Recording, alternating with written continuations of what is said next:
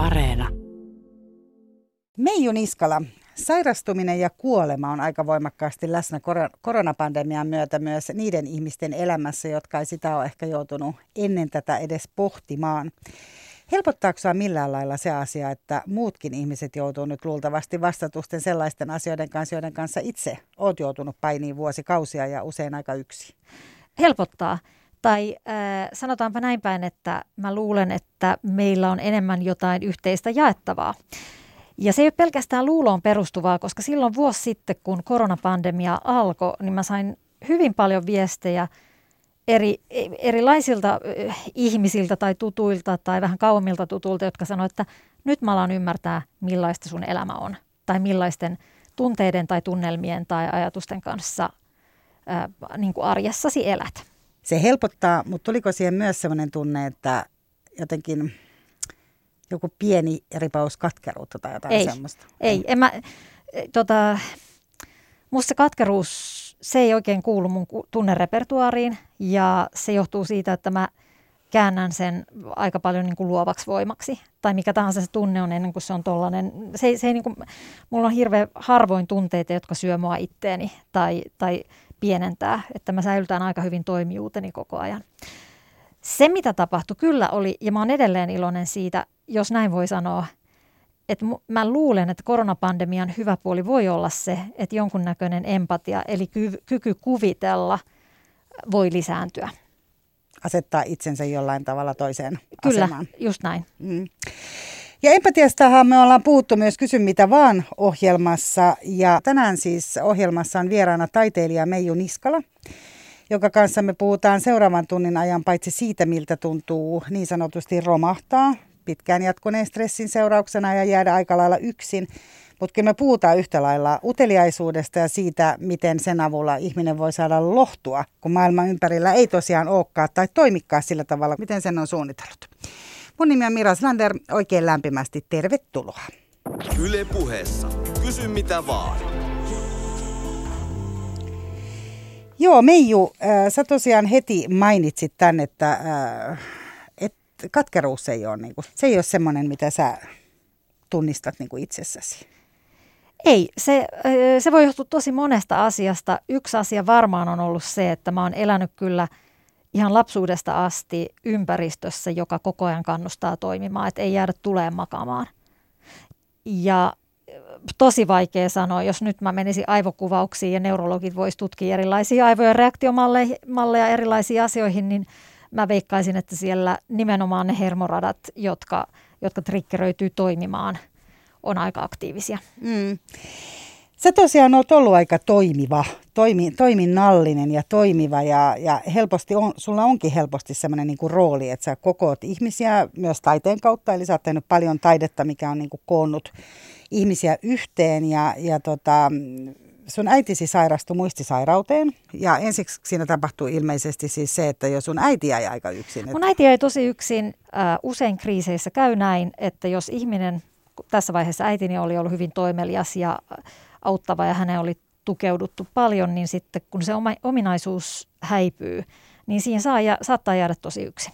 No mutta sä toimit sun äitisi omaishoitajana ja sitten kun sun äitisi kuoli, niin ää, sä tosiaan sairastuit itse fyysisesti kahteenkin eri sairauteen ja sitten myös NS romahdit henkisesti. Joo, se oli ollut tosi raskasta se, se äitini sairastuminen. Äiti sairastui noin 55-vuotiaana. Se noin sana johtuu siitä, että Muistisairauksista on tosi vaikea niin kuin lyödä tiettyä kohtaa. Ne ei alas sillä lailla, kun luu murtuu. Mutta voisi sanoa näin, että 55-vuotiaana alkaa näkyä tiettyjä oireita, jotka on aivan selviä muistisairauden oireita loppuajan viisi, viimeistä vuotta äiti oli hoitokodissa ja ää, raskasta oli se, että silloin esimerkiksi Suomessa ei ollut lakia, että mä olisin voinut saada äitini samaan kaupunkiin itseni kanssa, vaan käytännössä järjestelin töitä koko ajan niin, että voin hoitaa siellä kerran viikossa, tai viikon kuukaudesta ja kaikki lomat ja, ja näin, että se, se oli aika iso urakka. Sitten samana, samana hetkenä, kun äitini kuoli, niin äh, kuten mä sanon, että kriisit on yleensä sellaisia, että ne, ne myös vaikuttaa muuhunkin, niin mun parisuhde loppui mulle yllättäen ja koko elämä piti laittaa käytännössä uusiksi. Ja nämä vei mut sellaiseen sokkivaiheeseen, että, että eka ikään kuin petti keuhkot ja sitten petti pää.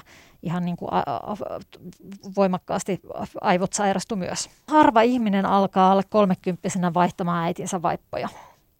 Siihen liittyy paljon sellaista niin kuin raska, äh, raskautta vaikkapa sen takia, että mä sparrasin paljon hoitolaitoksia, jossa tiesi jo Suomeenkin, että on tullut taidetta, on tullut erilaisia toiminta, toimintamalleja ja toimintatapoja. Äh, on kuitenkin niin, että on paljon hoitolaitoksia, jossa niitä ei ole. Eli, eli koen voimakkaasti edelleen, että äitini oli paikassa, jossa oli paljon semmoista säilöntää ominaisuutta, että täällä säilytään ihmistä, kunnes se kuolee. Tämä on voimakkaasti sanottu, mutta koen, että se puoli on pakko puhua esiin ihan yhtä lailla, kun puhutaan siitä, että on Hollannissa hoitolaitoksia, jossa ihmiset saa hoitaa kanoja tai käydä itse kaupassa. Joo, olit sen ikäinen, että sä olit niin kuin NS-aikuinen, mm. mutta tuliko siinä kuitenkin semmoinen, niin kuin, että nyt tämä että, että tämä tapahtui nyt tämä muutos niin kuin liian aikaisin se, että musta tuli niin kuin, tavallaan aikuinen ja hänestä tulikin nyt tämmöinen niin kuin vaipoissa oleva lapsi. Jälkeenpäin ajatellen joo, mutta siinä tilanteessa ei ollut mitään mahdollisuutta. Senhän vaan tekee. Sen vaan tekee. Se tilanne niin alkoi näyttäytyy mulle siinä vaiheessa, kun esimerkiksi mä soitan äitini entisiä ystäviä läpi ja pyydän niiltä apua erilaisilla tavoilla. Ja mulle sa- muistan hirveän kirkkaasti yhden, ainakin yhden ihmisen, joka sanoi, että en enää en halua olla äitisi kanssa tekemistä, kun en oikein voi enää puhua samalla lailla kuin aikaisemmin joka on aivan totta. Äitillä oli siis afasia, joka heikentää sitä puheen tuottamista, mutta samaan aikaan mä ihmisenä ja myös taiteilijana ja kielen kanssa tekemisessä olevana henkilönä haluaisin muistuttaa siitä, että ei pienet vauvatkaan pysty puhumaan tai että ei heillä ole niin vielä sitä kielellistä osaamista tai sitä ei tule ulos ja siitä huolimatta me halutaan luoda yhteys toiseen. Ja ehkä tässä kohtaa olisi hirveän tärkeää pohtia sitä yhteiskuntana, että miten me tuetaan sitä ymmärtämistä, niin kuin yhteyden rakentamista jonain muuna kuin kielellisesti. Mä, kun mä uskon, että nämä monet kohdat, mitä mä itse tunnistin näissä, oli pelkoa. E, oli yksinkertaisesti avuttomuutta ja pelkoa. En tiedä, miten toimia. Ja jos me puhuttaisiin enemmän siitä, että pelko on ok ja sitä voi tutkia – mutta se ei, sen ei tarvitse niin ohjata elämää, ei tunteen tarvitse ohjata elämää, niin silloin me voitaisiin yhdessä ajatella, että okei, tämä ihminen opettaa mulle nyt toisenlaista kommunikaatiota, toisenlaisia asioita kuin aikaisemmin meidän suhteessa. Siihen pelkoon varmaan kyllä sisältyy niin kuin monissa vaikeissa asioissa ja kohtaloissa on se, että, että on paitsi se pelko, että ei tiedä, että miten itse toimii, mutta usein se voi olla myös muistutus siitä, että mulle voi tapahtua toi sama asia. Ja Ai. sehän saa niin kuin ottamaan jalat alleen. Helposti. Aivan varmasti, aivan varmasti. Ja mä ähm, muistan omalta kohdaltani sitten ta- tavallaan se toistuvuus siitä yksin jäämistä tapahtui sitten, kun itse sairastuin – moni muukin on tunnistanut tämän, että kun sä tapaat vanhan kaverin kaupassa ja juoksee hillohyllyjen taakse piiloon, koska se on niin hädissään, se ei tiedä, miten tässä voisi kohdata. Ja mä sanon tämän täysin myötätunnolla ja inhimillisesti, mutta olen myös nimenomaan sitä mieltä, että silloin meille avautuu esimerkki, myös minulle voi käydä noin. Mm. Ja äh, loikin ajatuksissani vähän omaan sairastumiseen, mutta mulle oli hyvin tärkeää se, että yksi näistä ihmistä, joka sitten tuli lähelle, ää, kun olin sairastunut ja mä hänelle itkin, et, koska mulle tuli myös afasia, eli en pystynyt puhumaan kauhean hyvin ja kuolasin jostain lääkkeistä johtuen ja, ja olin muutenkin aika, sanotaan niin kuin ajatuksissa levoton ja ahdistunut. Ja itkin sitä, että, että anteeksi, kun mä en voi olla sulle sellainen inspiroiva, jäsentelevä, ää, innostava kanssakeskustelija, kuten normaalisti. Ja tämä ihminen sanoi, että että mitä sä pyytelet multa anteeksi, että sä opetat ihmisyydestä paljon enemmän tuollaisena kuin inspiroivana tai jäsentävänä kanssakeskustelijana. Ja tämä oli hirveän lohdullinen ja armollinen ajatus. Ja tämä oli jotenkin se sama, että miten, miten mä ajattelin koko ajan siitä äidistä, että äitini opettaa minulle ihmisyydestä äärimmäisen paljon. Äidillä oli yksi, yksi hoitajista, joka mulle kerran sanoi, että Meiju, ää, äitisi on täällä opettamassa meitä. Että okei, tapahtuu kriisejä, tapahtuu muutoksia, ne pelottaa meitä. Vieressä seuraaminen pelottaa, koska se heijastelee sitä, että mullekin voi tapahtua noin. Mutta itse niin kuin mun perusarvo elämässä on vapaus. Ja vapaus tarkoittaa sitä, että mulla on vapaus valita, mitä mä ajattelen. Mulla ei ole välttämättä vapaus valita tunteitani, koska ne tapahtuu. Nykyään tiedetään aivomekanismeista aika paljon, mutta mä voin aina valita tai pyrkiä valitsemaan, mitä mä sillä tunteella teen. Puhutaan tietoisuustaidoista.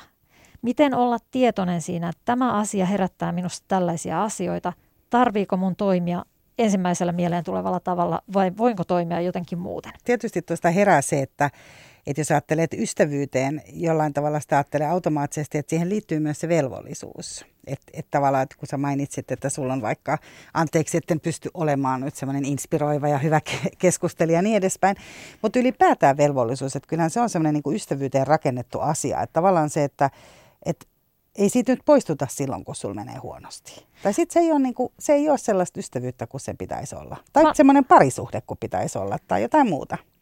Mä oon aivan samaa mieltä.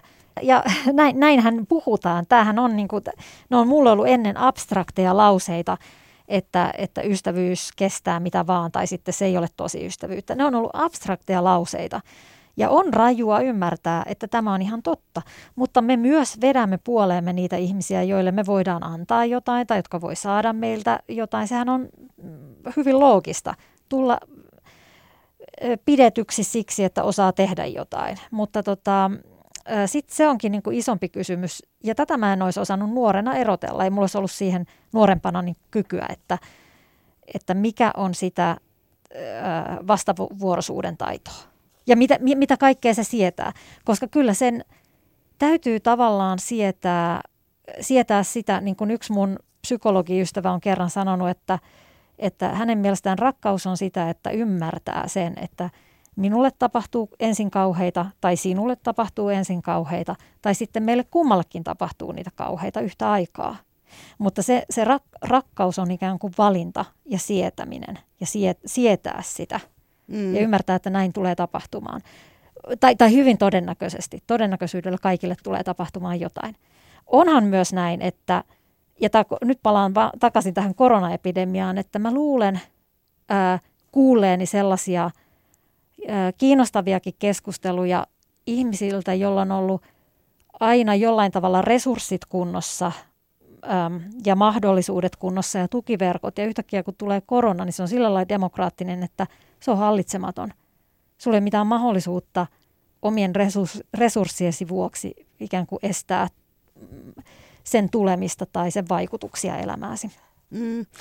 Niin korona on varmaan ollut semmoinen niin kuin iso, iso oikeasti sellainen kohta, missä on joutunut varmaan niin kuin miettimään myös itse sitä suhdetta eh, toisiin kanssaeläjiin. Eli on tullut aika semmoisia niin kuin varsinkin jos tietysti seuraa keskustelua somessa, se on näin, että, että tulee ihan sellaisia, että mä en, tämän ihmisen päivityksiä mä en halua enää nähdä. Eli tavallaan kun sä sanot tuosta, että kyllähän meillä on, osallahan on niin kuin paljon enemmän mahdollisuuksia suojata, suojata toisiaan tai itseään ja perhettään ja niin edespäin. Mutta ehkä se jotenkin se järkyttävyys on ollut se, että sitä ei riitä niin kuin muille. Just näin. Ja se, mä en, mä en ihan siihen usko, että – empatia olisi ikään kuin pelkästään älyllistä kykyä kuvitella. Mä ajattelen sitä kyllä myös näin, että ää, se, että olen itse kokenut jonkun menetyksen, sen, että tiedän, mitä tarkoittaa pukea ruumis tai lakata ruumiin kynnet. Itse lakkasin äitini kynnet. Millä värillä? Punaisella, äitin omalla kynsilakalla. Ja mun, itse asiassa tämä liittyy siihen, että musta ne oli kauhean kauniit kädet. Äiti näytti siltä, niin kuin se olisi ollut – pitkässä kuumassa kylvyssä, vähän ryppynen. Ja mä näytin jollekin ystävälle sitä ja se säikähti kauheasti sitä kuvaa. Eli, eli se oli niin kuin tosi mielenkiintoinen kohta siinä, siinä nimenomaan, että se kuolema oli hänelle niin vieras, että toi oli pelottava, vaik, mm. vaikka siinä näkyi vain kynnet ja käsi. No, nyt mä lipsuin ajatuksesta johonkin, mutta puhuin siitä empatiasta, että onko se niin kuin älyllistä vai että liittyykö se se, että olen itse kokenut jotain tuollaista tunnetta, jolloin voin olettaa, että saatan ymmärtää tunnetasolla tota toisen kokemusta. Sulla kävi siis niin, että, että tosiaan oli ensin tämä, tämä niin kuin äidin, äidin kaikki se muutos ja äidin hoitaminen, ja sitten kun sä romahdit itse, niin sulta myös hävisi niitä ystäviä siitä ympäriltä. Omia Joo, ystäviä. kyllä. Eli tuli uusia. Joo, mun naapurit, varsinais, kaksi oli sellaista ää, ystävää, jotka sitten hapuilivat takaisin. Ja kun sanon, käytän sanaa hapuilu, niin puhun siitä niin kuin kaunissa merkityksessä. Se on hapuilua, se on uuden, uudelleen tutustumista.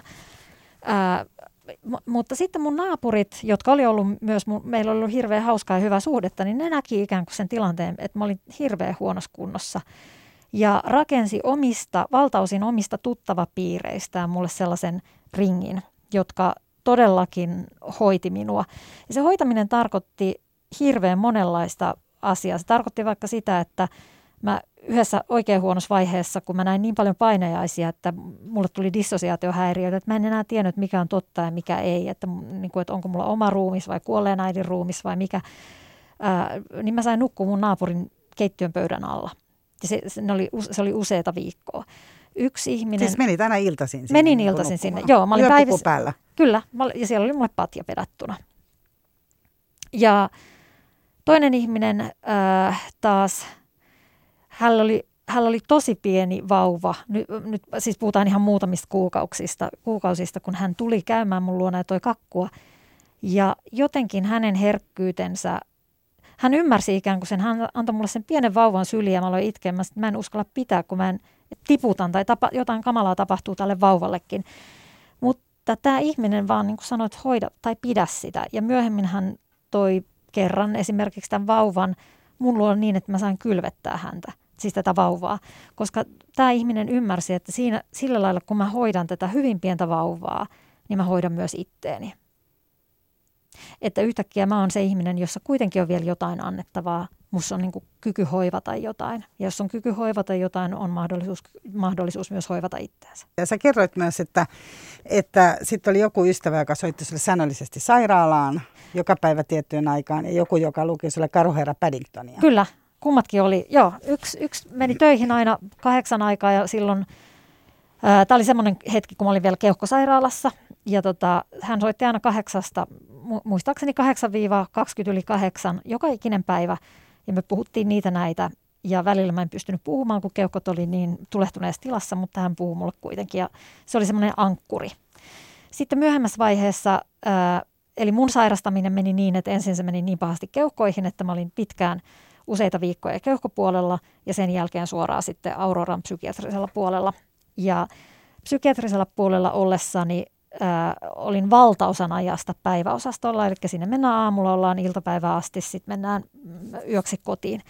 Ja silloin ää, yksi ihminen esimerkiksi soitti mulle joka ilta ja luki Karhoerra Paddingtonia ääneen puhelimessa. Oliko sulla semmoinen olo, että sä jouduit niin kuin jollain tavalla niin kuin lapseksi uudestaan? Oli. Ja joo, mulla oli voimakkaasti semmoinen olo, että mä oon kuin vauva, jota nämä muut ihmiset ruokkii. Mutta erityisen merkittävää oli se, että mä en nähnyt, mulla ei ollut yhtään ymmärrystä huomispäivästä. Mä en niin kuin koin, että mulla ei ole huomista ja minä koin, että nämä ihmiset sanoivat, että me olemme huomispäiväsi nyt, huomenna ja niin kauan kuin tarvii. Ja kun se kokemus oli se, että mä oon niin, kuin niin pieni vauva, jota ruokitaan, niin myöhemmin mä tein teoksen, jossa näiden – läheisten ihmisten rinnoista otettiin muotit ja niistä puolettiin isot samppanilasit. Nämä on ollut niin tärkeitä ja ne on tehneet niin valtavasti, valta, tavallaan itse asiassa kyse on ollut siitä, että he on sitoutuneet. He on ymmärtäneet, että tämä ei toimikaan nappia painavalla. Ja sehän on totta. Mä olin Auroran hoidossa yli vuoden, tai noin, noin vuoden. Riippuu vähän, miten, miten sitä laskee, mutta tota, se on tosi pitkä aika. Ja nämä ihmiset halusivat siitä huolimatta olla mun rinnalla ja nähdä sen, että tästä, tästä mennään eteenpäin. Ää, pari vuotta sen jälkeen niin mä ostin heille siis lä- tähden taivaalta, koska tämä oli, tää oli niin kuin mä ajattelin, että mitä mä voin, mitä, mikä on se, minkä jäljen voi maailmankaikkeuteen jättää näistä ihmisistä. Ja ostin siis tähden ja nimesin he, sen heidän mukaan. Mistä sellaisen tähden voi ostaa? Internetistä. Ja tähän nyt on sitten tietenkin iso kysymystä, että missä vaiheessa tuonnen vuoden päästä, kun sinne päästään louhimaan, niin kuka sen sitten loppujen lopuksi omistaa. Mutta sanon nyt ainakin näin, että mulla on virallinen dokumentti siitä, että on, on heidän nimisensä tähti taivaalla. Yle puheessa. Kysy mitä vaan. Ja tänään kysyn mitä vaan puhuu äh, sairastumisesta, omaishoitajana olemisesta ja puhuu myös lohdusta ja uteliaisuudesta. Eli vieraana on Meiju Niskala, joka on käynyt aikamoisia kokemuksia läpi tuossa viime vuosina. Ja, ja tietysti täällä on kaksikin kuuntelijaa kysynyt, kysynyt siitä, että mitä se oli sairastua niin kuin psyykkisesti ja myös sit siitä ää, Eero V esimerkiksi kysyy identiteetistä. Eli tavallaan tässä on tullut aika vahvasti esiin se, että sä oot ollut tosi toimelias ja, ja inspiroiva keskustelija ja selvästi ihminen, joka hoitaa. Yhtäkkiä susta tuli hoidettava. Mitä, niin kun, millä tavalla sun identiteetti muuttui ja minkälaista oli olla psyykkisesti niin sairas? No siinä muuttui niin kuin lyhyessä ajassa monta asiaa, että, että me voidaan ajatella niin moni identiteettejä. Mä olin joka tapauksessa ollut tytär, niin kuin elävän ihmisen tytär, siitä huolimatta, että hoidin häntä. Siitä huolimatta, että hänellä ei ollut, äidilläni ei ollut viimeisen vuoden aikana kuin ehkä kymmenen sanaa sanavarastossa. Mutta joka tapauksessa mä olin tytär. Mä olin myös avopuoliso, ää, joka karjutui siinä samassa hetkessä kun äitini kuoli. Eli yhtäkkiä mulla häipyi menneisyyden identiteetti, mutta myös tulevaisuuden identiteetti. Voitaisiin ajatella, että mulla oli työidentiteetti, olla inspiroiva puhuja, aikaansaaja, ja yhtäkkiä kun mä sairastun, mulla ei ole enää kognitiivisia kykyjä siihen. Ää, lukeminenkaan ei välillä onnistunut, eikä puhuminen.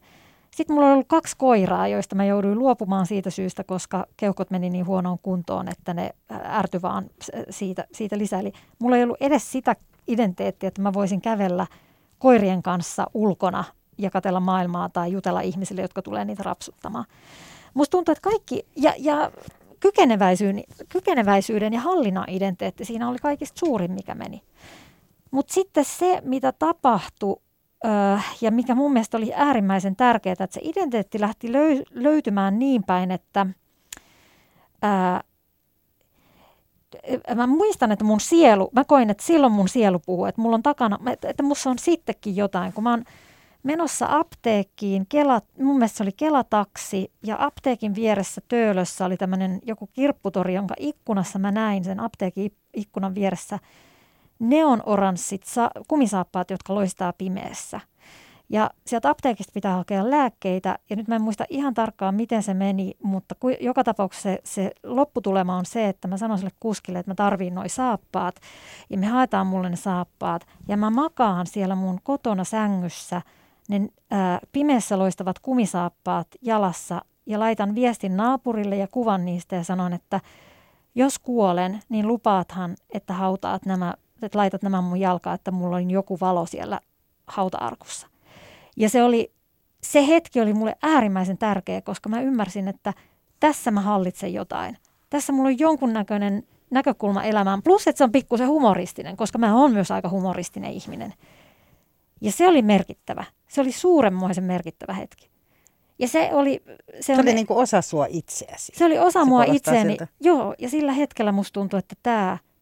Mä en ole hävinnyt kokonaan. Edes itseltäsi? Joo. Tai ehkä varsinkaan itseltäsi. Varsinkaan itseltäni. Vaikka kokemus oli monta kertaa, että olen hävinnyt.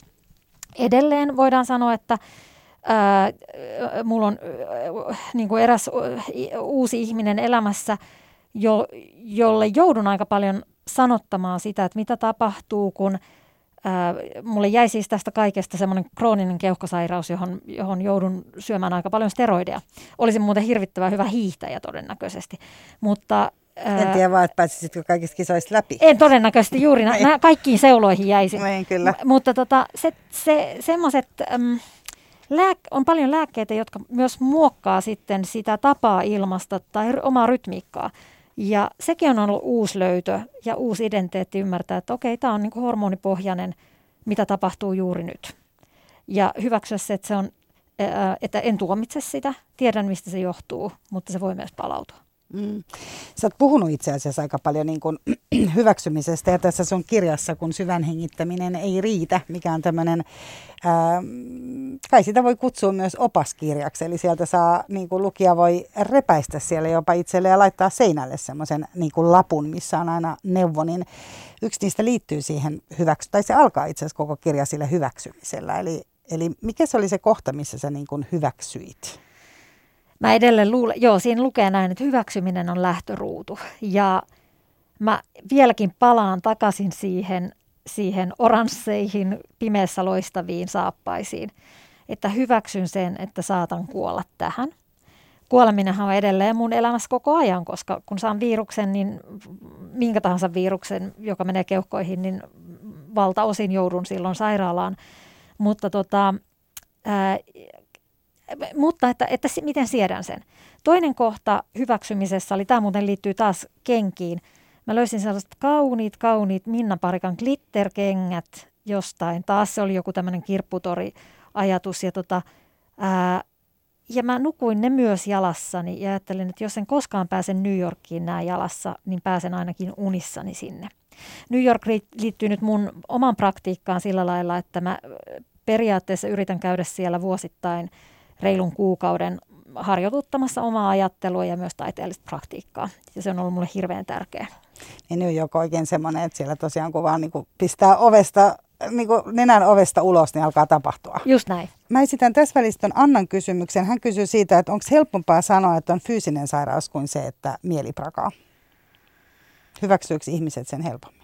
Itse asiassa en osaa sanoa sen takia, koska mun fyysinen sairaushan ei näy kauhean hyvin ulospäin. Monet sanoivat, että se näytä yhtään sairaalta, koska mulla ei ole vaikka kävelykeppiä. Ää, ja ää, nykyään on kyllä paljon ihmisiä, jotka ymmärtää, ja varsinkin koronan takia, ja jos ne on sairastanut isoja infektioita, niin ymmärtää sen, että, että jos vaikka keuhkoissa tai jossain muualla sisäelimissä on sairaus, niin, niin se ei tietenkään niin ole leimaa otsassa, mutta tota, elämää se tuo tiettyjä rajoitteita mähän puhun näistä aina niin kuin yhdessä. Että mä sanon, että mulla on nämä kaksi sairautta. Niin ne kuuluu niin kuin toisiin. Ne, ne kuuluu mm. toisiinsa. Ää, ja joo, vastaus on se, en osaa sanoa tuohon.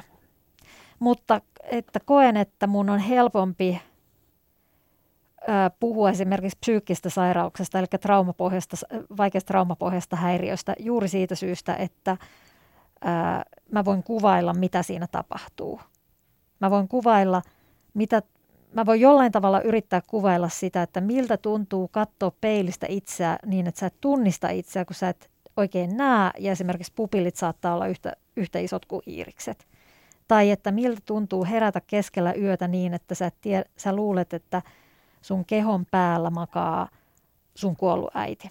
Tai että mitä tapahtuu, että kun mä kuulen kovan äänen, niin ää, oman taustani vuoksi – ö, ensimmäinen ajatus on se, että joku on tulossa tappamaan mut. Nämä kokemukset auttavat mua ymmärtämään paljon esimerkiksi sodasta traumatisoituneita ihmisiä ja sitä, että miten ne trikkeröityy ne ää, asiat. Niin, ne trikkeröityy tälläkin hetkellä, jos ää, ö, joo, välillä, välillä voi trikkeröityä, nykyään vähemmän. Nykyään vähemmän, mutta tietyssä paineisessa tilanteessa kyllä. Yllättävissä, mm. nopeissa tilanteissa saattaa trikkeröityä. Tuossa tota, kun syvän hengittäminen ei riitä kirjassa, sä annat tosi tällaisia niin selkeitä, konkreettisia ohjeita. Sellaisia, mitä terapeutitkin antaa, vaikka siellä käydään niin tosi, tosi vaikeita asioita läpi. Eli laita jalat maahan tai, tai jokainen tunne kestää 120 minuuttia tai kuumien ja kyl, kylmien niin suihkujen vuorottelu. Oliko nämä niin sellaisia asioita, mitä, mitä käytettiin myös siinä sun niin paranemisessa? Aurorassa käytettiin niitä nimenomaan ja, ja traumaterapiassa käytetään noita. Sehän oli semmoinen tilanne, että mä en meidän hyväksyä sitä ollenkaan. Mun tausta on ihan hyvä sanoa sen verran, että mä oon ollut 20, kun mä oon ensimmäisen kerran ää, sairastunut.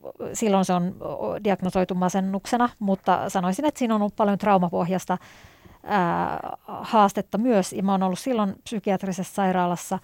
Sen jälkeen mä oon käynyt viisi vuotta psykodynaamista, osin analyyttistä terapiaa – siihen kaksi vuotta lisää päälle, ää, hahmoterapiaa, kuvataideterapiaa, opiskelu itse terapeuttisiin muotoja, opiskelu NLPtä yli kaksi vuotta. Eli ää, voisin sanoa näin, että mulla on ai, melko kattava repertuaari erilaisista psykoterapian muodoista.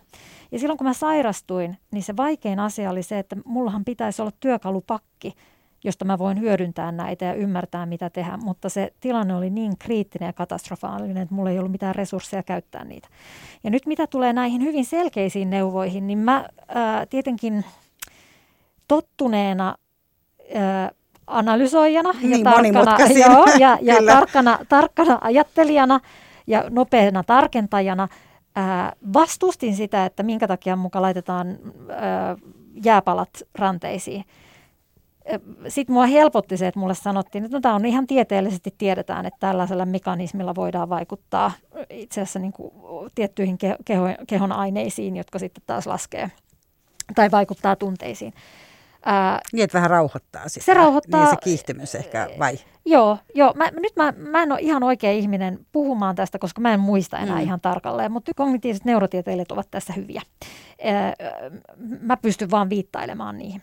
Mutta muistan, että Aurorassa vastustin kovasti, koska olin sitä mieltä, että tämä asia pitää selvittää ja mulla on kykyä selvittää tämä ja pääsen eteenpäin, joka ei tietenkään ollut totta. Ää, ja se hyväksyminen oli, jo, se hyväksyminen oli pitkä prosessi.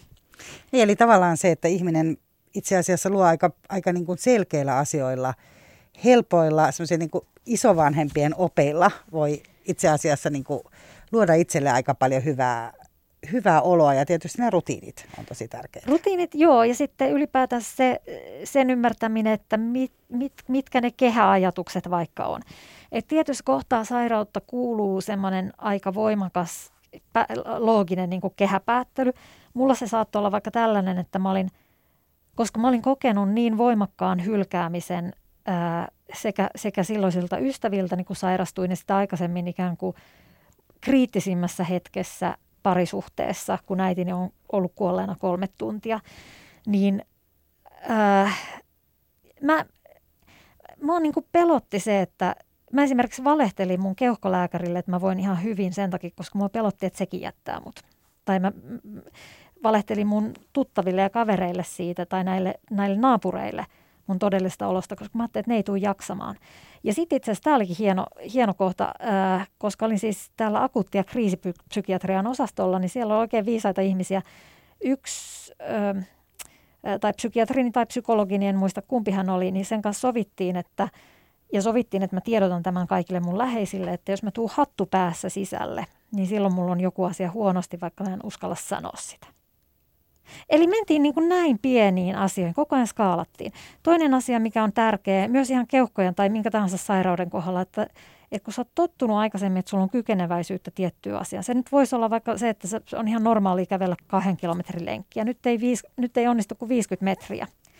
Niin se, että lähtee niin kuin vaan siitä pienestä kohdasta. Yksi tä- tämmöinen tekniikka, joka mulla oli, oli että mä keräsin helmiä toiseen taskuun. Aamulla ne oli täällä vasemmassa taskussa ja sitten joka siis päivän sisällä, jos mä löysin jonkun mielekkään asian, vaikka katoin kaunista lintua lintulaudalla mun ikkunan ulkopuolella, niin mä laitoin helmen toiseen taskuun. Joka ikään kuin oli semmoista jatkuvaa muistutusta sit illalla siitä, että okei, mulla on täällä, ne eri päivinä oli erilaisia määriä helmiä, mutta että mulla aarteita. jotain on aarteita, jotain on aarteita. tapahtunut. Se kuulostaa koko ajan niin semmoiselta niin kuin, ää, pienen tytön elämältä tai pienen niin kuin lapsen. Joo, että, joo. Että oikeastaan niin kuin opetellaan sitä elämää niin sanotusti uudestaan. Ehdottomasti. Ja nyt mä hei näytän, mä toin tänne kaksi juttua mukana, niin mä halusin näyttää nämä. Mä tein sitten myöhemmin osana, kun kirjoitin sata kirjettä kuolleelle äidille teoksen, niin mä tein siihen erilaisia spin-off-teoksia, eli tota, veistoksia. Yksi oli tämmöinen, jonka mä tein jo silloin siinä vaiheessa, kun mä olin tullut Aurorasta takaisin ikään kuin kotihoitoon. Ja mä koin niin valtavaa turvattomuutta ja yksinäisyyttä, että mä puin mun robottiimurille turkin päälle ja ohjelmoin sen aina alkamaan siivouksen ennen kuin mä tulin kotiin. Että hän oli siellä odottamassa. Siellä oli joku odottamassa mua. Samaan aikaan mä keräsin ihmisiltä erilaisia lappuja tai viestejä, mitä he mulle sano ja myöhemmin tein niistä tällaisia standaareja. Ja mä haluan näyttää muutaman sulle, koska nämä liittyy paljon siihen, mitä, mitä niin kuin, miten se lohtu tulee myös ulkopuolelta. Tässä on tämmöinen yksi standardi, jossa lukee, että nyt pistät parhaat pikkuhoususi päälle, odotat ambulanssia rauhassa ja katsot Tinderistä, onko, olisiko päivystyksessä ketään sinkkulääkäriä työvuorossa. Ja tämä on siis semmoinen kohta, että... Siis nyt mä kysyn, tää, kun se oli tämä Tinder tässä joo. mainittu, niin tota, oliko, siis tämä oli silloin, kun sä olit se keuhkoa? Joo, joo. joo, joo. Tämä on jo ollut sitä vaihetta, kun mä oon ollut, ollut tota itse asiassa – Aurorassakin ja keuhkopuolella, mutta se keuhkoasiahan on ollut semmoinen, että se on jatkunut ja välillä menee paremmin, välillä huonommin riippuen virustilanteesta. Ja tämä on ollut semmoinen kohta, että mä oon laittanut naapurille viestin sunnuntai-iltana, että vaikuttaa siltä, että saattaa tulla yöllä lähtö ää, sairaalaan, koska on niin huonossa kunnossa. Ää, sopiiko, että pidät puhelimen auki, että mä voin soittaa sitten, että he päästään ambulanssimiehet sisään. Ja tämä on, mitä mun naapuri vastaa. Eli se se, tämä viesti sisältää sen, että kyllä, okei, voi olla mahdollista, että joudut lähtemään sinne Hartman, niin se on ok. Ää, otetaan siitä kuitenkin kaikki irti. Vedä parhaat alkkarit päälle ja katso Tinderistä, että olisiko siellä lääkäreitä tavoitettavissa. No oliko? Ei ollut kyllä silloin, mutta, tota, mutta, mutta, tota, mutta se on kuitenkin näkökulmaero. Tai täällä on toinen tämmöinen, jossa lukee, että sovitaanko, että tämäkin on sun elämää? Toi on hieno.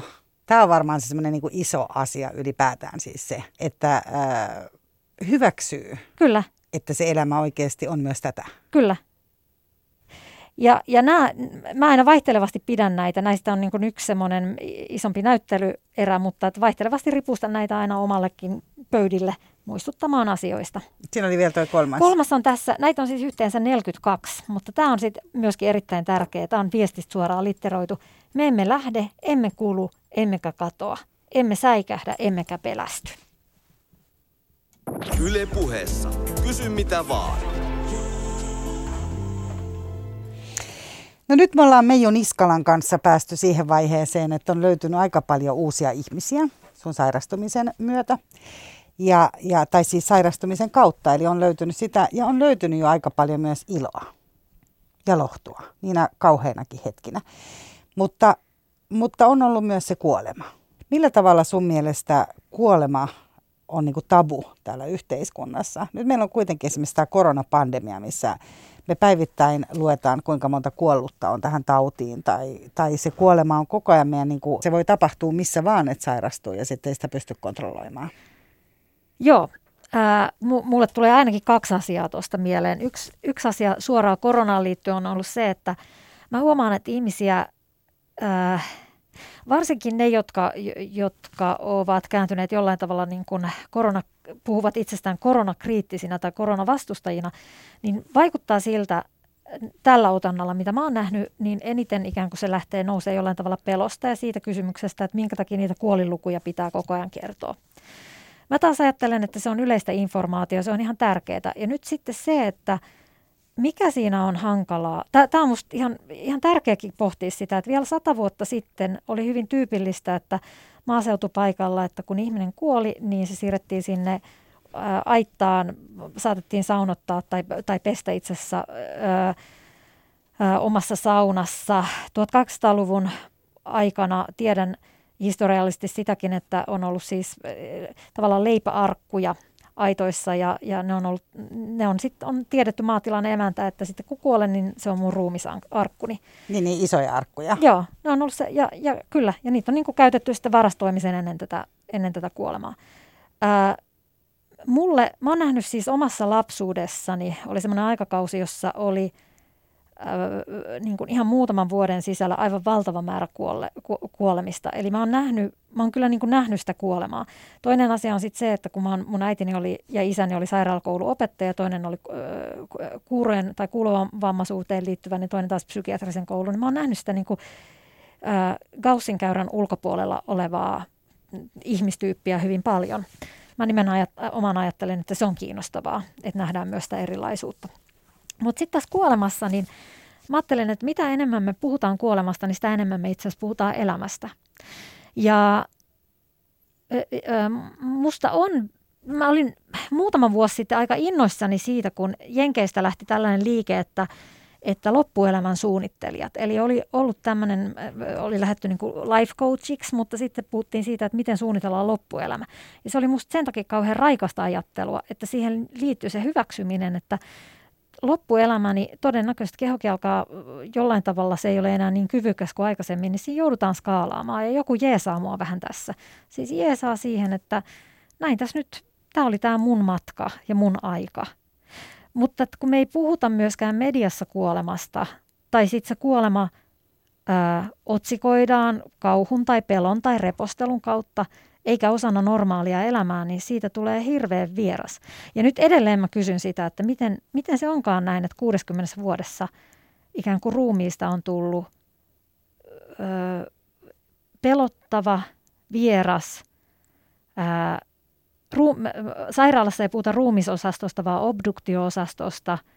Mä olin siellä vähän erikoinen ihminen, koska mä vietin siellä hirveästi aikaa – siellä obduktio Joo, sen jälkeen kun äitini oli kuollut. Mä olin senkin takia vähän erikoinen ihminen. Tämä, tämä on pakko kertoa. Tota, tässä itse asiassa tämä kuoleman kysymys. Kun äitini oli kuollut, me oltiin sovittu hoitopaikan kanssa, että äiti ei tarvi heti viedä mihinkään ruumisosastolle. Suomen laissakin oli tämmöinen kohta, että tunnin saa viettää sen ihmisen kanssa. Ja mä olin tarkistanut sen. Ja sitten mä muistan, että mä sanoin, että mä aion nyt mä, mä aion nyt käyttää tätä valtaani ja lakiani ja sulkea oven, koska en aio lähteä täältä äitini kanssa ennen kuin tunti on kulunut. Ja ne kauheasti yritti selitellä, että voithan sä mennä sinne obduktio-osastolle, mutta mä sanoin, että ei kun mä tiedän on oikeuteni. Haluan, että äitini ruumis hiljenee täällä tai jäähtyy täällä. Mutta sitten oli mielenkiintoista, kun tuli hautaustyöntekijät sen tunnin, tunnin jälkeen, niin ne tuli ja ne halas ja ne, ne mulle sanoi, että hei, että nyt voi olla sille, että sä ehkä haluat mennä ulkopuolelle, että tästä ruumiista tulee kuulumaan, äidistäsi tulee kuulumaan erilaisia ääniä nyt sitten, kun tätä käännellään, kun ikään kuin suolet ja muut on erilaisessa asennossa kuin elävällä ihmisillä. Ja muistan sen, että mä meinaan sanoa, että ei se mua haittaa, kyllä se on ihan ok, että mä oon tässä, mutta menimme sitten kuitenkin ulkopuolelle. Ää, ja sekin oli vielä mielenkiintoinen kohta, että kun äiti oli lastattu sinne autoon, niin mä sanoin, ruumisautoon, mä sanoin, että älkää vetäkö sitä pussia äitin naaman päälle, että äiti saa vielä henkeä. Ja tämä kertoo siitä, että vaikka mä ymmärsin koko ajan sen kuoleman prosessin, kuolemisen ajan, niin siitä huolimatta joku osa minussa sanoi, että en ole varma sittenkään, onko se kuollut. Ja mä väitän, että näin kuoleminen tapahtuu. Me ei ihan ymmärretä sitä, että jotain ei ole enää olemassa. Niin ja sitä ei varmaan niin pysty todistamaan. Mä muistan ä, oman äitini kohdalla myös sen, että, että jotenkin kun oli siinä huoneessa, niin jotenkin tuntui, että hän on vielä niin kuin läsnä. Hän on niin kuin läsnä Kyllä. vielä siinä niin kuin paikan päällä, että sitä ei niin kuin ymmärrä. Ja toisaalta sitten puhuin Serkkuni kanssa, joka on tehnyt pitkään vanhusten kanssa töitä ja hän sanoi, että sitä sanotaan kyllä, että ihminen olisi vielä paikan päällä, vaikka kaikki elintoiminnot on loppunut, niin silti ihminen voi vielä jotenkin niin kuin se tiedetään. tai kuulla. Se tiedetään, joo, joo. Tiet, se tiedetään. Tämän hetken tiedon mukaan se, mikä mulla on ja oli silloin, oli se, että ainakin viisi minuuttia säilyy tietoisuus.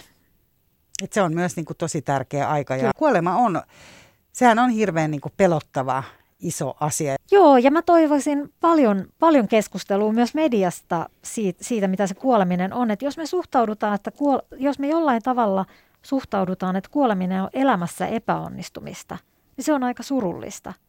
Ja nyt mä vedän vähän suoraksi tätä ajatusta, että kuoleminen olisi elämässä epäonnistumista, mutta jos me ei sitä kohdata, niin kyllä se viesti silloin on se, että tämä on epäonnistunut. Tämä on niin mm. niin epäonnistumisen tapahtuma. Ja se, että sulla pitää olla, niin kuin, että tavallaan ehkä se, että sulla pitää olla todiste siitä, että sä oot elänyt hyvin, kun sä elät pitkän elämän esimerkiksi. Saavutat jonkun sellaisen niin kuin mittapuun, että olen päässyt tuohon ja tuohon ikään. Koska jos muhun iskeekin joku sairaus tai mulle tapahtuu jotain, niin se tarkoittaa, että mä oon epäonnistunut. Niin kuin mä oon tehnyt jotain väärin. Ja toi on mun mielestä hirveän hankala toi mittapuun kysymys. Silloin kun äitini ikin sairastui, niin muistan, ja tämä voi olla nyt tosi taas kulttuuria aikasidonnaista, mutta muistan äärimmäisen monen puhuneen siitä, että että voi voi, kun äitisi näin nuorena sairastui, tai voi voi, nyt kun pääsi eläkkeelle, niin ei, ei eläkään enää kauaa. Ja se tuntui musta hirveän vaikealta juuri siitä syystä, koska silloin ainoa, ainoaksi merkittäväksi mittapuuksi niin kuin elämässä muodostuu aika. Sen sijaan, että me voitaisiin puhua, että jos mä olisin päinvastoin, jos mä olisin ollut elänyt kivikaudella, niin todennäköisesti mä olisin jo kuollut tässä 42-vuotiaana. Että tavallaan mulla on kaikki plussat täällä. Niin, sitä sanotaankin, että mä, mä luin, en muista oliko, voi olla ihan hyvin, että on ollut joku niin TV-sarja repliikki, mutta että muistan, että nimenomaan oli tämä, että kaikki mikä menee yli, kun sä oot vaikka 35-vuotias tai 40-vuotias, niin koko, sä tiedät koko ajan, että se on niin plussaa. Sä oot koko ajan yli ajalla. Kyllä, ja, ja mä, on sillä, sillä lailla voin sanoa, että mä, mä oon kyllä aika ilahtunut tai kä- olen käyttänyt tämän voimaresurssikseni, että joka aamu ja joka ilta otan lääkkeet, jotka tiedän, että pitää elimistöäni kunnossa ja hengissä. Ja jos en niitä ottaisi, niin tekisin myös valinnan, että en halua jatkaa elämääni, jolloin, jolloin koen kyllä, että olen sitoutunut omaan elämääni huomattavasti enemmän nyt kuin vaikka ö, 17 vuotta sitten. Silloin pystyy käyttämään sitä aikaa vaan johonkin. Just näin. Ja silloin mitään ikkunoita katastrofeihin tai hankaluuksiin ei olisi ollut auennut. Ää, ymmärrän myös sen, että 42-vuotiaana, joka on nyt, niin oma kokemusmaailma on – sillä lailla saat, saattaa olla, moneen, mo, saattaa olla niin kuin laveampi tai leveämpi kuin kaussinkäyrän kokemusmaailma, mutta sehän ei tarkoita mitään, se, se, siinä ei ole ongelmaa, mutta se, se on vaan niin kuin, lisää myös minun myötätuntoa siihen ajatukseen, että miksi joitain saman ikäluokan ihmisiä pelottaa ne asiat, joita mulle on tapahtunut. Niin eikö siitä tule Meiju Niskala vähän ulkopuolinen olo? Monet on kuitenkin niin kuin just saanut sisustettua asuntonsa tietynlaiseksi tai, tai tehtyä jotain tiettyjä muuveja niin kuin elämässään ja näin, niin eikö sitten ulkopuolisen, ulkopuolinen olo, että sä oot kuitenkin aika nuori ja sä, sulle on tapahtunut oikeasti niin kuin tosi rankkoja, isoja asioita, mitä sä oot käynyt itseksesi läpi? Enää siitä ei tule. Se paikka on, paikka on ikään kuin sijoittunut sen takia, koska mulla on tullut niin hyviä ystäviä, jotka on eläneet mun kanssa sen muutoksen – äitini ja eron jälkeisen ja sairastumisen muutoksen ajan. Mutta silloin, kun äiti oli tosi sairas jo ja mä niin hoidan, hoidan yksin sitä kaikkea rumbaa, niin äh, silloin mä muistan, että Facebookissa mä näin jonkun ihmisen olevan kauhean tuohtunut, tai näin mä tulkitsin sen, olevan kauhean tuohtunut ja ärsyntynyt siitä, että vessan kaakeli, kaakelisauman värit on niin vaikeaa valita. Ja se, mä tuun muistaa se ikuisesti, koska se herätti musta hirveästi hermostuneisuutta. Siinä oli epäoikeudenmukaisuuden kokemus, siinä oli yksinäisyyden ja syrj, niin kuin syrjässä olemisen kokemus. Ja silloin kun äitini sairastui, ja mä muistan, että mä yritin puhua kahdelle silloiselle ystävälle tästä, niin se, ne, se ahdisti niitä niin paljon, että se ikään kuin, että se aihe tai se mun huoli ei koskaan päässyt esiin. Ja tämähän on sitten ihan tosi tärkeä. Mä mietin itse, että jouduin opettelemaan äitini kanssa sitä, että miten sallin tuon ihmisen surun, koska totta kai hänellä on surua. Hänen dementia ei ollut semmoinen, että hän unohtaisi asioita, vaan päinvastoin hyvin kirkas loppuun asti ja läpi sen kaiken. Mutta miten mä sallin tuon ihmisen surun pilkistää esiin niin, että mä en, pelkä, mä en niin kuin lohduta sitä pois, mutta millä tavalla mä voin tuoda lohtua tai kanssaolemista niin kuin rinnalla siihen suruun niin, että se voi aaltoilla eri suuntiin. Ja miten sä sitten suojasit itseäsi siltä, että et sä lähde siihen niin kuin täysillä mukaan, koska sehän on se vaikea tavallaan. Sä sanot kirjassasikin tuossa, että sä oot opetellut piirtämään rajoja. Mä kävin koko sen ajan terapiassa ja se tietenkin on yksi, yksi iso asia asia, millä mä suojasin itteeni, mä muistan, että mä ostin esimerkiksi äidille ihan hirveän iloisen värisiä sukkia. Mä ajattelin, että se koko ajan joutuu makaamaan sängyssä ja katsomaan pelkkiä sukkiaan. Niin mä yritän tuoda sinne erilaisia iloisia asioita. Palkkasin, maksoin äidilleni kerran viikossa fysioterapian terapeutin, joka jumppautti tai tanssitti äitiä.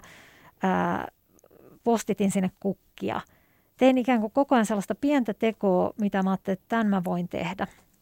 Mutta se oli tärkeää, että – se oli tärkeää, että mulla oli siinä niin kuin parisuhde myös. Ja toinen asia, mikä suojasi, oli työ. Jälkeenpäin ajattelen, että se on ollut ihan mahdoton määrä, mitä mä oon tehnyt töitä ja teoksia ja ajatellut sinä aikana, kun äitini on ollut sairas. Ää, mutta mä myös ajattelen, että se on ollut niin kuin mulle omaa aikaa. Se on keskittynyt siihen, että mä oon päässyt ajattelemaan, innostumaan. Se on myös ruokkinut sitä innostumista ja elämän halu. Ja oot jaksanut tehdä Ehdottomasti. Mutta miten nyt Meiju, sulla on tämä fyysinen sairaus tosiaan, sä voit siis selkeästi hyvin, mutta sulla on tämä keuhkosairaus ja on tosiaan niin kuin korona ja kaikki muut virukset. Eli, eli sä oot puhunut esimerkiksi siitä, että sä joudut välillä viettää pitkiä aikoja sängyssä, eli oot hankkinut itsellesi tämmöisen moottoroidun sängyn, Joo. koska joudut viettää niin pitkiä aikoja. Eli Eli miten sä niin kun, saatat ne lääkkeet aamuisin ja iltaisin, mutta että tavallaan... Tämä sairaus ja ehkä kuolemakin on koko ajan läsnä. On se, sille, se on silleen läsnä, että ää, ää, valtaosa hengitystieviruksista, en, en voi sanoa, että kaikki, koska niitä on muistaakseni yli 200, jos muistelen oikein, mutta että valtaosa hengitysviruksista toistaiseksi on, tekee sen, että mä joudun sairaalahoitoon. Ja sehän on ihan, sehän on ihan superhyvä. Mä saan siellä lääkkeet ja sillä lailla elimistö saadaan, saadaan ikään kuin pysymään hengissä. Se, mitä tapahtuu, on se, että, että mä oon aika pitkään sitten voimaton. Öm, nyt viimeisestä, mä oon juhlinut sitä kovasti. Viimeisestä sairaalajaksosta, että mä olisin ollut viikon tai kaksi keuhkopolilla, on melkein kaksi vuotta. Eli tämä on ollut mulle tämä korona-aika on siinä mielessä ollut juhlaa, että ihmiset on on Pysytelet kotona. kotona joo, ja, pysy, peset, ja peset käsiä, käsiä ja, ja muuta tällaista näin. Ähm, mä, äh, mä en enää, mä, mä, mulla oli semmoinen kohta silloin kaksi vuotta sitten, se oli hankala talvi, mä muistelen, että, tai hankala puoli vuotta, että sen puolen vuoden aikana joskus laskin, että olin olin joku 30, about 30 päivää sairaalassa ja ne oli semmoisia, että aina kun mut saatiin kuntoon, tulee seuraava virus ja se, se sitten kun elimistö oli vaan huonossa kunnossa, niin ne teki pahemmin tuhoa. Ja muistan sen hetken, jossa mä oon niin sairas, että mä sanon mun lääkärille, että mä en tiedä jaksaako mun keho enää. Ja sanoin, että, ei, että se jaksaa, nyt tämä johtuu, nyt tämä on tämä, tämä iso kuume ja virus, mikä tässä on. Mutta mä laitan mun läheisille, jota mä kutsun iilimatoystäviksi. Ja se on iilareiksi. Ehkä, iilareiksi. On ehkä hyvä avata sitä sen verran, että kun siinä mun elämässä oli ollut niin paljon yllättäviä lähtöjä, niin nämä iilariystävät oli näitä, jotka tuli mun vaikeimmassa kohdassa mun elämää ja sanoi, että me pysytellään tässä. Että sä oot tehnyt niin paljon hyvää, että me halutaan, että sä pysyt elossa. Pysy ja piti kiinni. Ja siksi on iilareita mun kielessä. Mutta mä laitoin heille, heille yhteiseen viestiryhmään viestin ja sanoin, että, että nyt en tiedä enää, onko niin kuin, jaksaako mun keho, mutta jo, jos se ei jaksa, niin tiedätte, missä mun testamentti on. Mä oon tehnyt kaikki järjestelyt aika, aika selkeäksi ja, ja äh, haluan vaan sanoa, että rakastan teitä paljon ja kiitos, niin kuin, kiitos kaikesta. Ja se tuntui hirveän kirkkaalta ja se, niin kuin sen, sen kokemuksen takia mua ei myöskään niin kuin oma kuolemani pelota. Saiko pelota se ollenkaan? No kun en mä sitten, kun mä oon kuollut, niin sitten mä oon kuollut. Ei, mitä mä sitten, ei mulla enää tietoisuutta todennäköisesti jäädä suremaan asioita. Kun korona tuli, niin mä muistan ensimmäisenä silloin, kun se vuosi sitten näitä ensimmäisiä tietoja. Nythän sitä osataan jo toisella tavalla hoitaa, mutta silloin mun lääkäri sanoi, että hän toivoo, että lähdet pohjoiseen, ää, jossa mulla on siis perintötalo, että, että nyt että Uusimaa on, on, tuntuu liian vaaralliselta tai häntä huolettaa tämä. Ja mä jostain luin, että pääsääntöisesti ihmiset, kun ne saa sen vaikean tautimuodon, niin elää jotain 12 päivää ja sitten menehtyy. Tämä oli tämän, siis nyt korostan, että se oli se vuosi sitten. Ja muistan kirjoittaneeni Facebookiin, että tämä on niin kuin mulle lohdullinen. Se on lyhyt aika, se 12 päivää. Että jos mä sen saan ja siihen menehyn, niin se on aika lyhyt sairastamisaika. Koin niin päin, että, että korona itse asiassa on mahdollistanut tosi paljon. Valtava määrä ää, ulkomailla tapahtuvista asioista tuli nettiin.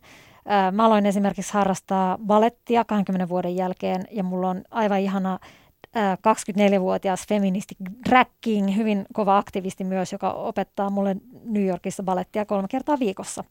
Ja sen lisäksi mä oon osallistunut maalauskursseille, luentoihin, erilaisiin ö, osallistaviin teoksiin, katsonut striimauksia – maailma on ollut mulle ihan toisella tavalla auki kuin aikaisemmin. Ja mikä viehättävää, se on myös ollut auki yhtäkkiä kaikille muillekin, että mä ajattelen, että varsinkin taiteen ja kulttuurin puolella, niin nyt on rimaa kyllä pystytty nostamaan tosi paljon sen takia, koska Suomessa esimerkiksi meillä ei ollut niin suurta kiinnostusta yleisötyöhön, eikä pakkoa kuin vaikka Jenkeissä, jossa julkinen raha ei mahdollista sillä lailla niin kuin Suomessa. Eli toisin sanoen, olen varsin virkistynyt. Eli sulle tämä on ollut enemmän semmoinen, että on ikkunoita auennut ja tavallaan niitä voi itse asiassa nyt toteuttaakin ehkä sieltä niin kuin kotoa ja vähän huonommassakin kunnossa, niin jos on vaikka joku virus, niin pystyy tekemään näitä asioita, mitä ehkä ennen ei olisi pystynyt. Näin se mulle on tapahtunut. Sitten on toki monenlaisia muita asioita. On, on surullista, että ei voi olla sylikkäin kummilasten kanssa tai ää, ajattelen tosi onnellisena sitä esimerkiksi, että äitini ei ole tällä hetkellä enää saa elossa, jolloin olisi joutunut rajaamaan ja miettimään tosi paljon sitä, että kuinka olla ja kuinka olla toiselle läsnä. Ää, mulla on suuri myötätunto näitä ihmisiä kohtaan, jotka elää tällä hetkellä sitä maailmaa. Mutta mun maailmassa, koska ikään kuin olen jo menettänyt ihmisen ja hoitanut saattohoidon ja omaishoidon, niin, niin tällä hetkellä otan vastaan sen, mitä, mitä uutta tämä voi tuoda. Mm. Eli sä oot tavallaan niin kuin maksanut nyt tämän jonkunlaisen laskun, voiko sanoa tässä jo? Sä oot hoitanut niin kuin jonkun osuutesi jo. En mä tiedä, voiko niin sanoa tai uskaltaako edes niin sanoa.